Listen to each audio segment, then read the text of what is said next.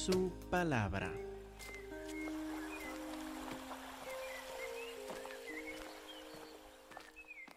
Amén. Génesis 20, versículo 7. Vamos a ver una de las responsabilidades de un profeta. Hubo este detalle que vimos rápidamente sin hacerle mucha mención en la época cuando, en, el evento cuando Abimelech fue engañado por Abraham y Dios se le manifestó a Abraham en sueños para dirigirle a lo que dice en versículo 7. Génesis 20, versículo 7. Todos lo han encontrado, ¿verdad? Dice, ahora pues le manda a Abimelech, el rey de los filisteos, devuelve la mujer a su marido. Recuerden que él había tomado a Sara como en su harén y pensó que era la hermana de Abraham y no su esposa. Entonces Dios le advierte ahora, devuelve la mujer a su marido. Ahora fíjense en las palabras que siguen porque es profeta. Abraham es profeta, dice. Ahora, sabemos que es patriarca, sabemos que tenía mucha fe y recibió las promesas de Dios, pero tal vez no consideramos a Abraham como profeta, o por lo menos la descripción profeta no es la primera que nos llega a la mente. Pero así le llama Dios a Abraham porque es profeta. ¿Y qué, va a hacer este profeta? Orará por ti y vivirás.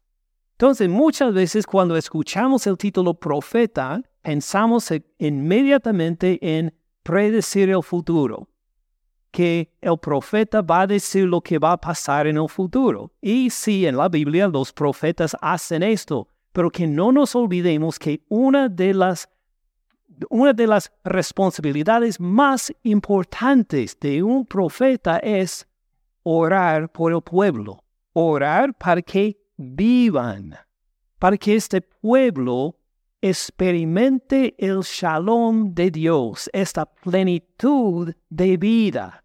Entonces el profeta, aquí Abraham, es designado por Dios a orar. Claro, Abraham no tiene los descendientes de Isaac, pero va a orar aún para las naciones, aún para un rey de las naciones, por Abimelech. Él como profeta va a orar por Abimelech y ¿qué le va a pasar a Abimelech? Vivirás. Vas a no solo sobrevivir, sino que tú también disfrutarás el shalom de Dios cuando esta profeta ora por ti. Ahora Habacuc es profeta una de sus responsabilidades es orar por el pueblo de Dios y él toma esa responsabilidad en serio. Abren sus Biblias a Habacuc capítulo 1. Habacuc capítulo 1 versículo 1.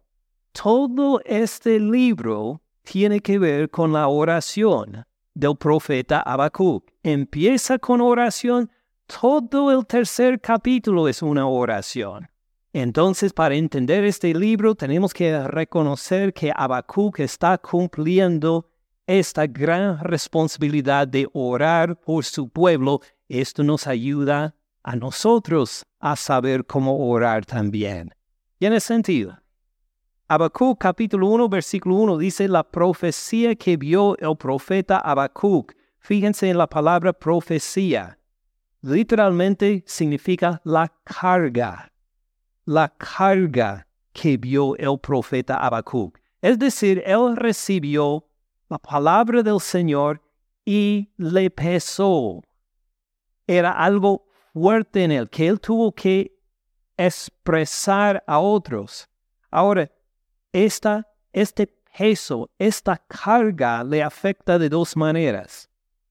Primero, lo que le afecta es la situación del pueblo reconoce la injusticia en el pueblo y esto le pesa. Segundo, como vamos a ver en los próximos domingos, recibe la revelación de Dios, recibe la respuesta de Dios a sus oraciones y esta respuesta no le da felicidad, o lo menos al principio le pesa también. Va a tener un doble peso. La primera parte del peso es por lo que ve alrededor la segunda parte del peso es lo que la respuesta de Dios es hacia esta situación a su alrededor. Por eso el título es muy apropiado, la carga que vio el profeta Habacuc.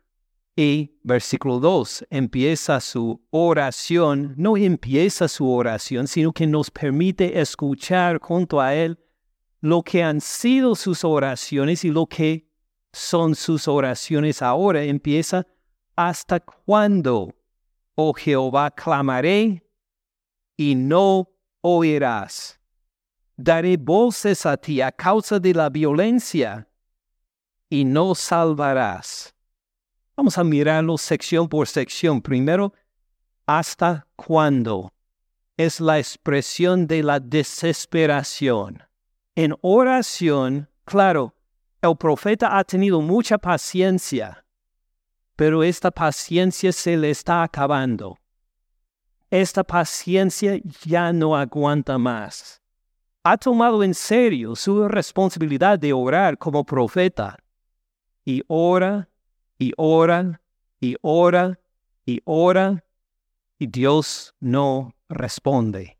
Y dice, ¿hasta cuándo, oh Jehová, clamaré y no oirás? Daré voces a ti. Está orando apasionadamente.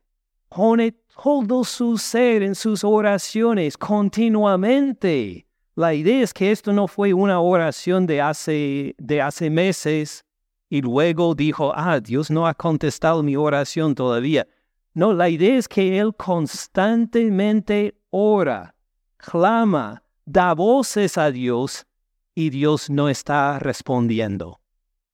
No sé si alguna vez ha escuchado esta, esta enseñanza. Algunos dicen, ¿has orado al Señor y el Señor no le ha contestado? Mire, hermano, hermana, hay que clamar al Señor. No solo es orar, es clamar al Señor. Y cuando clamas al Señor, Dios va a responder. ¿Ha escuchado esta enseñanza? El profeta está clamando y Dios no está respondiendo. Está continuamente clamando y Dios no está respondiendo. Por eso la frustración. ¿Hasta cuándo? Sigue clamando, sigue clamando apasionadamente y Dios no le está respondiendo. Y fíjense, dice, ¿hasta cuándo? Oh Jehová, clamaré. Es decir, Él está consciente de las promesas de Dios a su pueblo. Él conoce la palabra, sabe lo que significa el nombre del pacto de Dios. Reconoce que cuando clama está clamando al Dios que ha, prometido bendecir, multiplicar y apremiar con la tierra a Israel. Él reconoce las promesas y está clamando de acuerdo con las promesas. Fíjese, daré voces a quién. ¿Qué dice? Daré voces a ti. A ti, Jehová. Estamos en medio de una de sus oraciones. Estoy dando voces a ti, el Dios de pacto. Daré voces a ti a causa de la violencia y no salvarás. Reconoce que este Dios a quien está clamando tiene el poder para oír, para responder, para salvar. Y por eso la frustración no lo está haciendo. No es por culpa del profeta mismo. No vemos ningún pecado en su vida que prohíbe la, la oración. No, vimos, no vemos ninguna falta de pasión en comunicarle a Dios. No vemos ninguna evidencia de que desconoció alguna promesa de Dios. No hay nada de parte del profeta para impedir la respuesta de Dios a sus oraciones. Él está clamando, dando voces al Dios correcto, de acuerdo con sus problemas. Dios no está respondiendo. Y por eso la frustración, porque Dios es el único que, que, tiene poder para responder. Dios es el único que puede salvar. No es como si el profeta pudiera decir, mire, ese Dios no quiere contestar, voy a pedir a otro. No hay otra opción. Pero Dios no está respondiendo como debe. Seguimos en versículo 3. ¿Por qué me haces ver iniquidad y haces que vea molestia? Destrucción y violencia están delante de mí. Pleito y contienda se levantan. Vamos a examinar en más detalle estas seis cosas que menciona. ¿Por qué me haces ver iniquidad? Entonces el profeta está viendo la gente, la actitud de la gente que está completamente opuesta a Dios. Está mirando no solo personas que ah, dicen, ay, disculpe, eh, quería hacer tal cosa y hice esto, discúlpenme. Esa no es la situación está mirando mientras personas sólidamente arraigadas a la maldad, en la maldad, actúan y manifiestan la maldad de sus corazones. Gente que no quiere nada que ver con Dios. Gente que ya se ha desesperado de Dios, que lo ha echado de lado y que actúa en su maldad para salir adelante. Esto es lo que el profeta ve y pone en petición ante el Señor. Lo ven. Me haces ver iniquidad, haces que vea molestia. Es decir, esta maldad no es algo hecho a, escondidas. No es la clase de maldad lo que el profeta ve, que alguien hace en privado y la gente no se entera y ni se ni afecta a otras personas sino que es la maldad, la clase de maldad que arruina, arruina las vidas de otras personas. Les afecta, les causa tristeza, les causa dolor, traducido acá como molestia. Es decir, esta molestia no es un pecado hecho en privado a escondidos de todos. Esto es algo evidente que, que hiere a la gente, que les quita la bendición de Dios, que les, em, que les maldice, podemos decir. Destrucción y violencia están delante de mí. Hay destrucción. Todo el propósito de la ley, por ejemplo, es edificar al pueblo de Israel. Es edificar, no destruir. Y pues piensen en, pues manejando para la iglesia, vi nuevos lugares que ahora se están limpiando de todos los árboles. ¿Por qué hacen esto?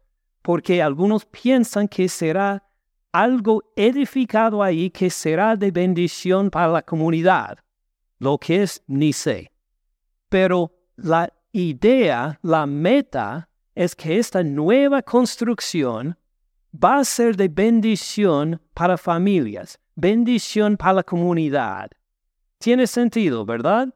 Estamos de acuerdo, esto es edificar, pero lo que veo profeta es destrucción. Estas mismas cosas que fueron levantadas para bendecir ahora, rápidamente se deshacen.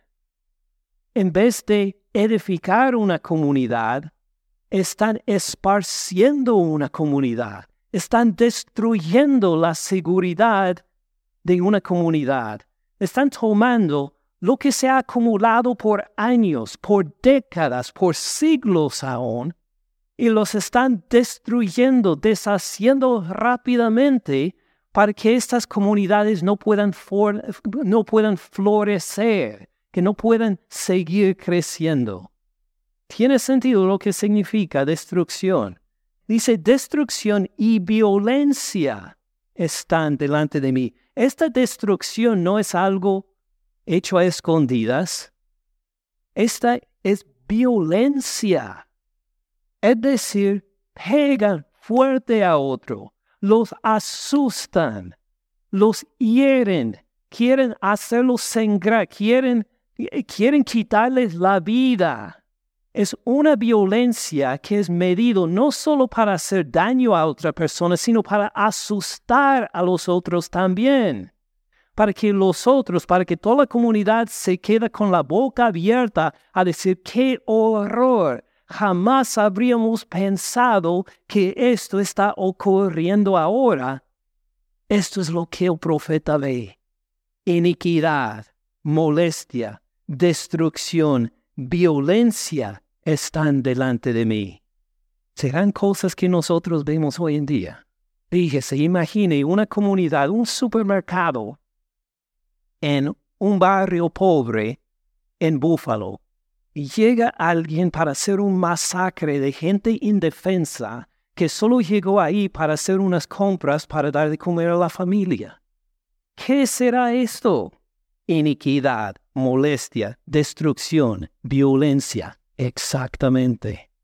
Llegan unos niños, igual como los niños que se reúnen en nuestra iglesia, que tienen su escuela dominical, se reúnen en Texas y sufren un masacre. Ni pueden llegar los de la escuela primaria con seguridad a las clases y a casa otra vez.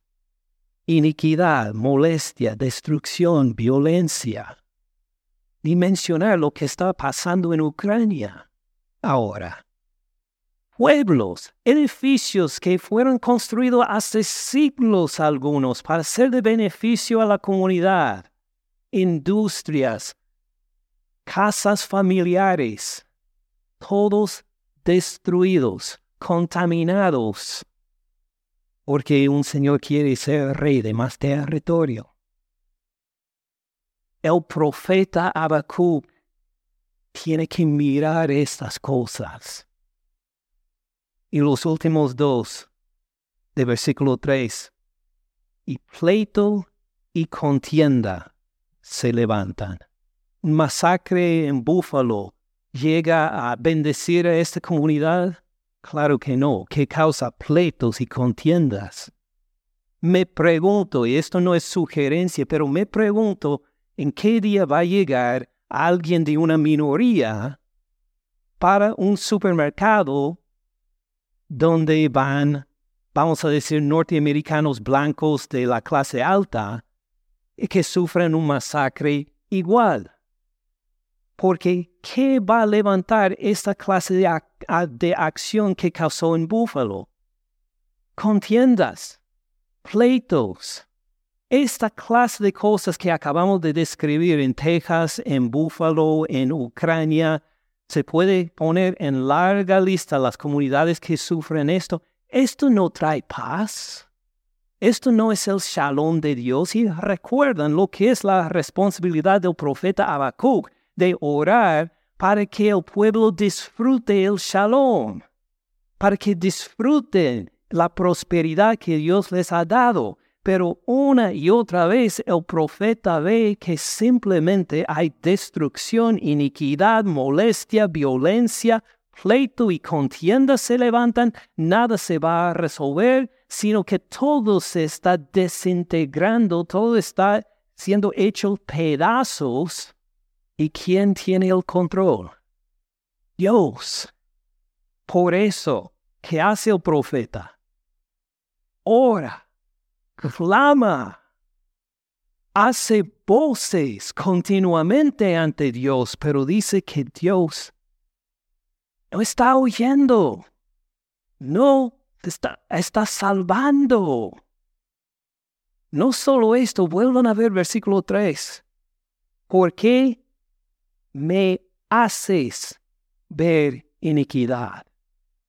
Es decir, el profeta ya ha visto tanta iniquidad, tanta molestia, tanta destrucción y violencia que dice, no quiero ver más, pero Dios toma la cabeza del profeta como si fuera entre sus manos para hacerle voltear otra vez a la iniquidad y se le abre los párpados para que él tenga que mirar estas iniquidades y violencia aunque el profeta no quiera. Él sabe que Dios tiene control. Él sabe que Dios es el soberano, que Él pueda cambiar esta situación de un momento a otro, pero en cambio Dios le está esforzando, le está haciendo que Él mire la iniquidad sin responder para salvar.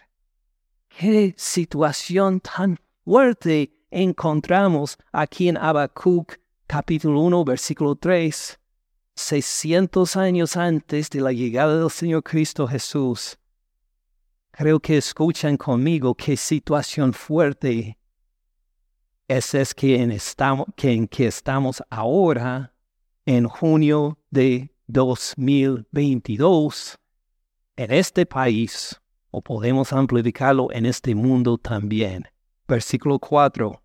¿Qué se hace en una situación como esta? Versículo 4. Por lo cual la ley es debilitada pues, ¿qué se debe hacer con tanta iniquidad y violencia y tantos problemas? Cualquier de nosotros diríamos correctamente, creo, predicar la palabra de Dios, comunicar la palabra de Dios a otros. Pues esto sería la respuesta. ¿Cree que se va a resolver las situaciones que acabo de describir por medio de la política? No, no creo. Por lo menos yo soy de las personas que no pongo mi confianza en los políticos. ¿Cree que se va a resolver por eh, echar más dinero al problema? No, no creo. ¿Será que se puede resolver por enseñar la palabra de Dios, el Evangelio, en esta situación? Así diríamos cualquier de nosotros, yo incluso. Pero fíjese en el problema según Habacuc 1.4, por la cual la ley, la ley refiere a la palabra de Dios, la ley es que debilitada, o literalmente en el hebreo está entumecida. Entumecida. Por ejemplo, si en algún momento pierde el sentido en los dedos ah, o en la mano, eh, ¿qué hace? utiliza esta mano para, herramientas fuertes? No, todo lo contrario. Uno empieza a sacudirla, decir que yo, yo no voy a manejar esta herramienta hasta que tenga todo el sentimiento en mis dedos y en mis manos. O si estás sentado de una forma que le impide el fluir de la sangre a la pierna y luego intenta caminar, ¿sería buen, buena idea caminar? de ninguna manera se da cuenta de que ay, tengo que esperar que la sangre vuelva a fluir para que, para que utilice esta pierna.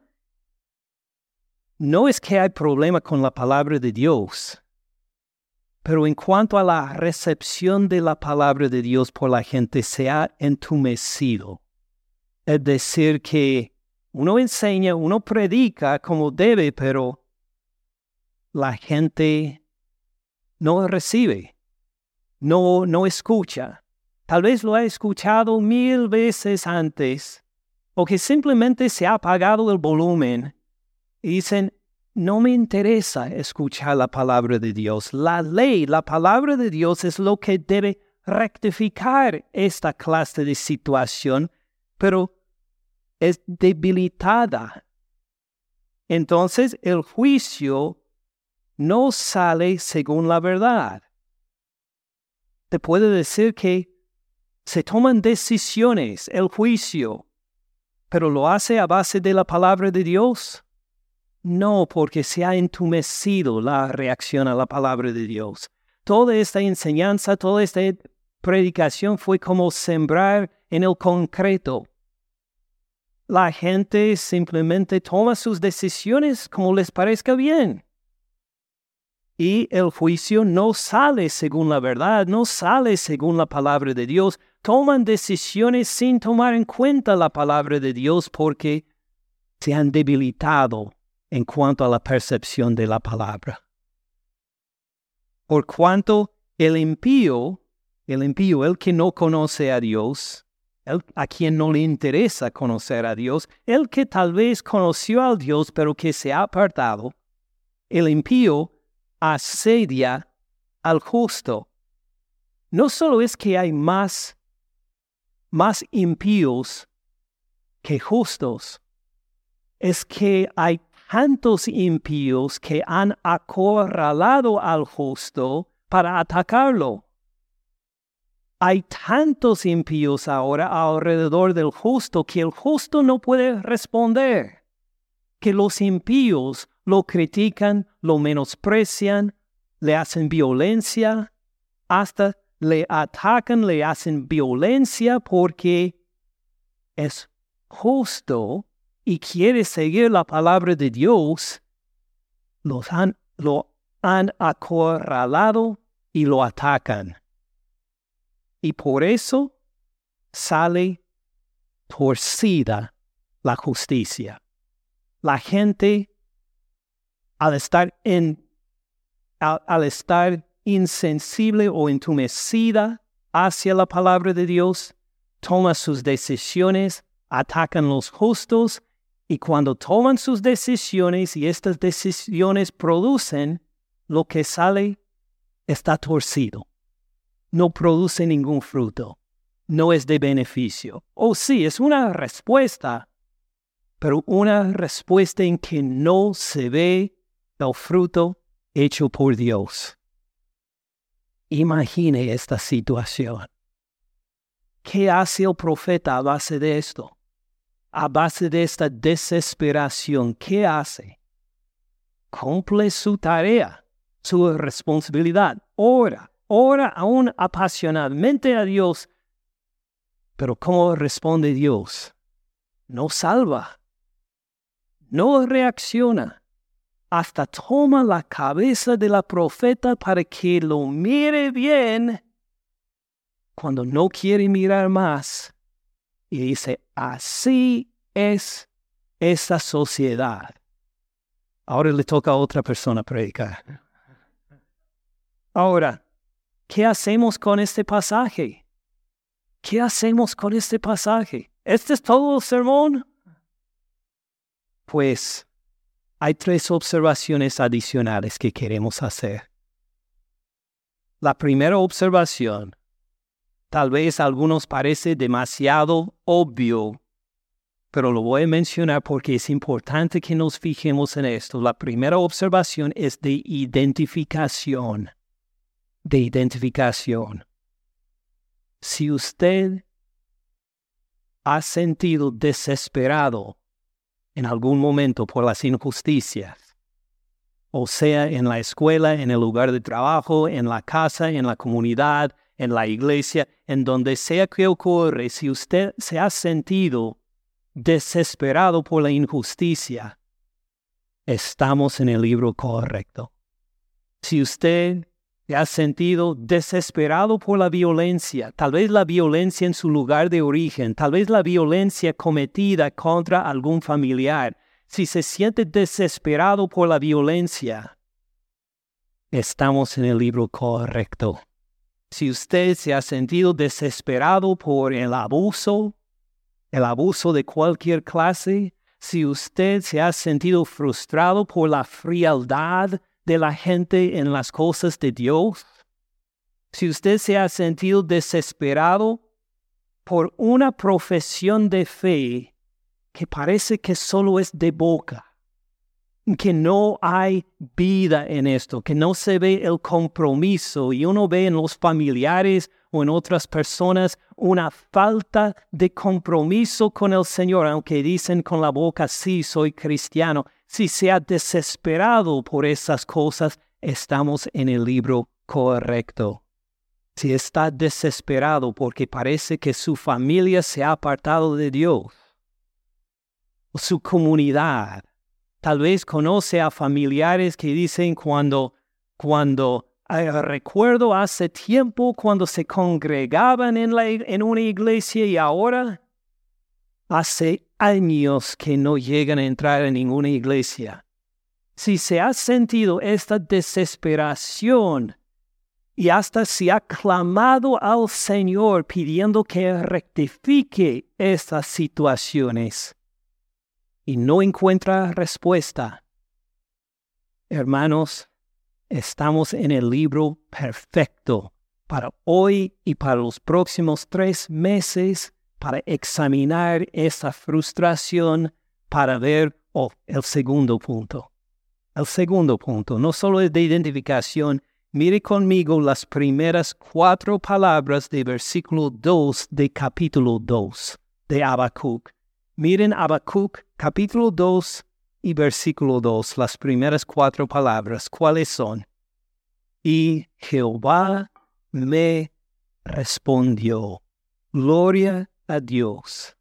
Normalmente cuando llegamos a este verbo en la palabra de Dios lo leemos rápidamente para ver qué respuesta hay pero creo que ahora, hoy debemos pausar para dar gloria a Dios, para decir gracias porque por fin contestaste al profeta. Él estaba en los últimos momentos, estaba frustrado, él no pudo encontrar más paciencia, hasta el punto que dijo, ¿hasta cuándo, oh Jehová? Pero tú, Jehová, eres fiel para responder a los tuyos. Oh, hermanos, esto nos debe animar a que sigamos clamando con fe a Dios.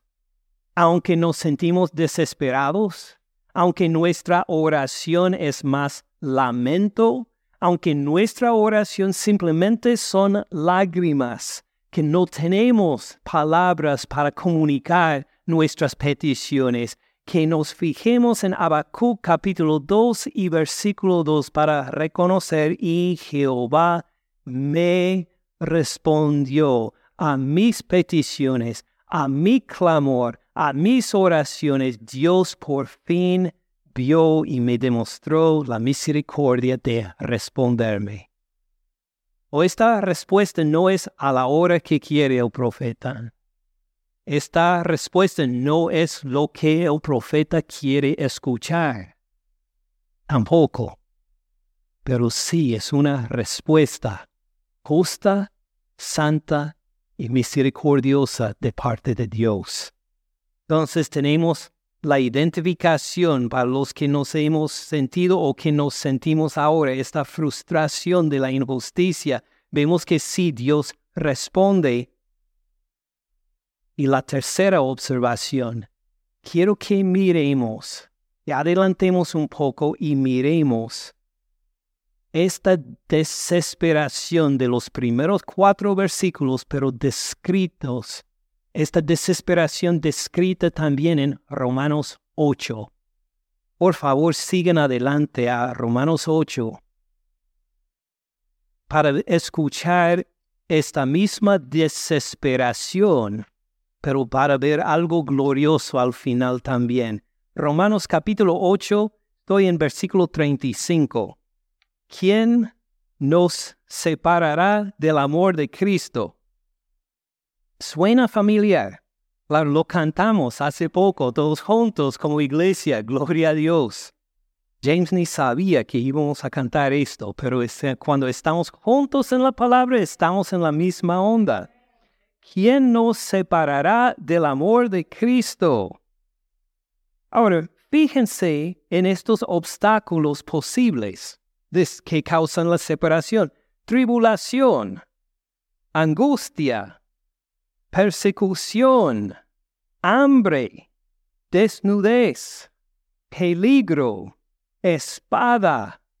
Suena, como si estuviéramos en, en Habacuc 1.3 iniquidad, molestia, destrucción, violencia, pleito, contienda.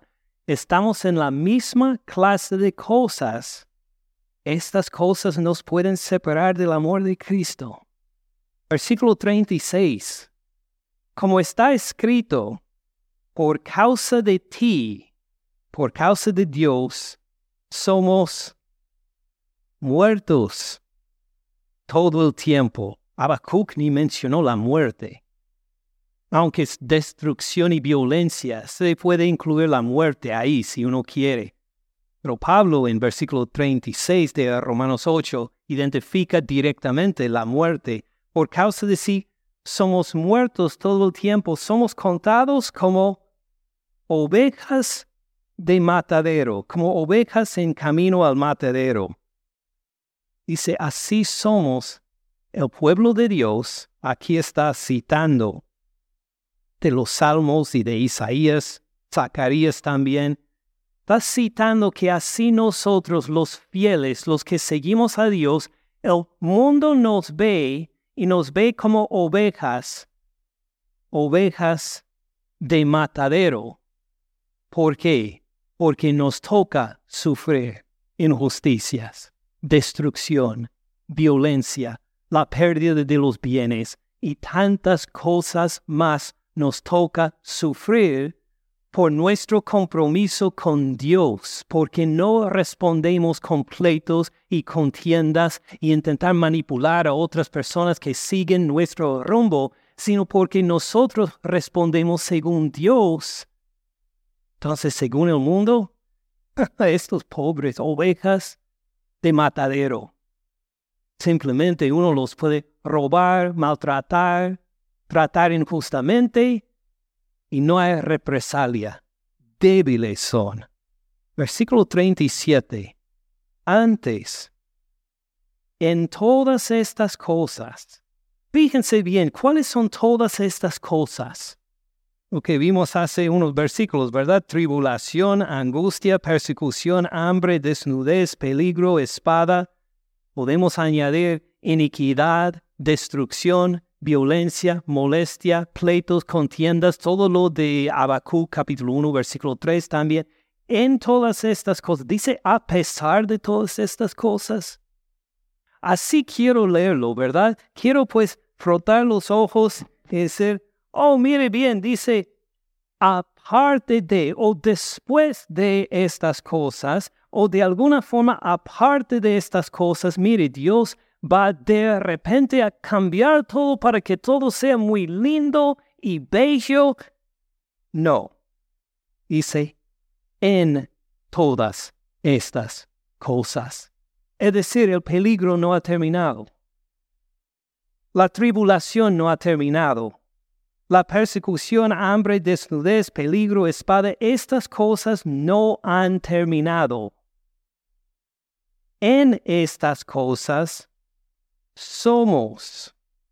No dice que seremos, aunque sí seremos, pero Pablo quiere enfatizar en estas cosas somos. ¿Somos qué?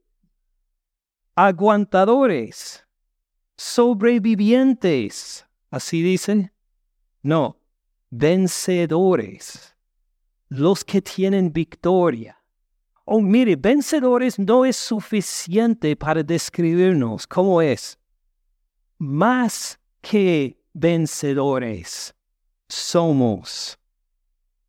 Y me dirá, un momento, pastor, por favor, me hace doler la cabeza. Porque primero hablamos de iniquidad, de violencia, de destrucción, de tantas cosas feas que hay en este mundo y la imposibilidad. Dios ni está respondiendo y me sentía desesperado al punto que quería salir de este sermón a decir que vuelvo a casa y nada más voy a aprender eh, música alegre.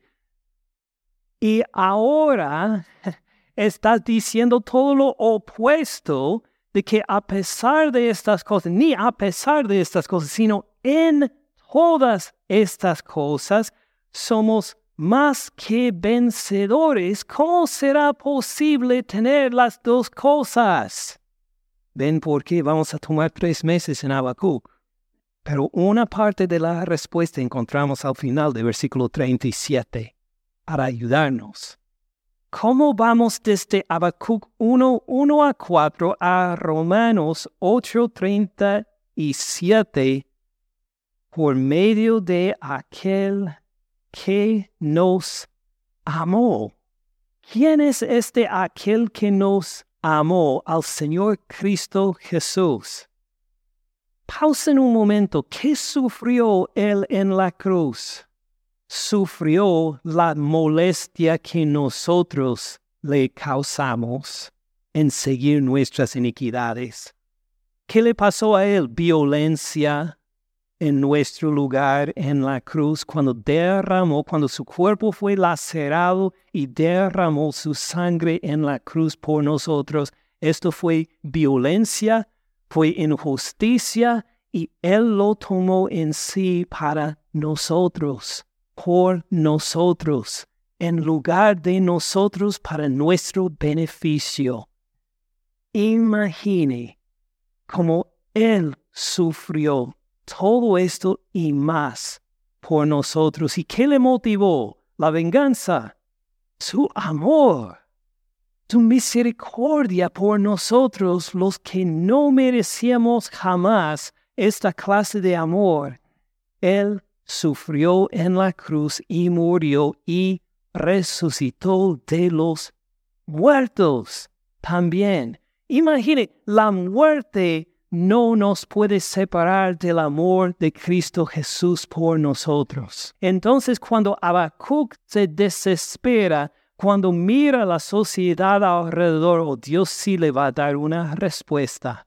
Una respuesta que no esperaba, una respuesta que no va a resolver las tribulaciones por las cuales el mundo está pasando inmediatamente, pero sí a largo plazo lo va a resolver como uno ni imaginaba, para que en medio de estas tribulaciones uno pueda decir por fe en Cristo Jesús crucificado y resucitado, soy más que vencedor, más que vencedora aún en esta situación.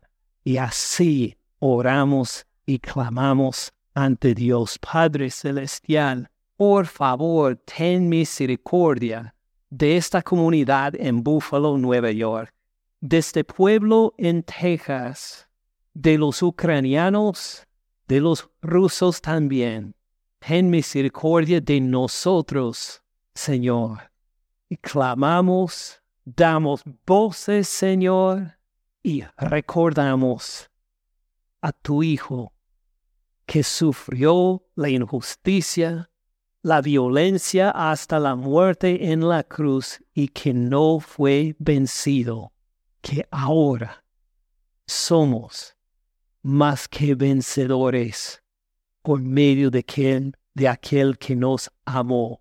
Padre, si la palabra se ha quedado entumecida, pedimos que la vivifiques que toques los corazones de las personas que se han apartado del Evangelio, que no ven ninguna esperanza en una iglesia.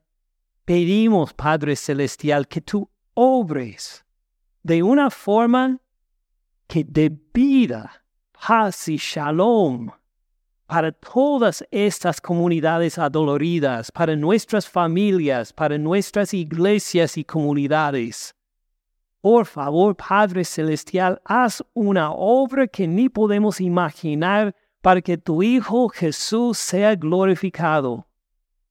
Y llénanos, Padre, con sabiduría para los próximos versículos y capítulos de Habacuc, que mientras pasamos por los mismos pasos del profeta, que sean tus palabras para para fortalecernos, para hacernos gozar aun en medio de las tribulaciones, porque tú eres digno de toda gloria, honra y adoración en el nombre de tu Hijo, nuestro único Señor y Salvador, Cristo Jesús. Amén. Gracias por escuchar al pastor Ken en este mensaje. Para más recursos, visite caminandoensupalabra.org.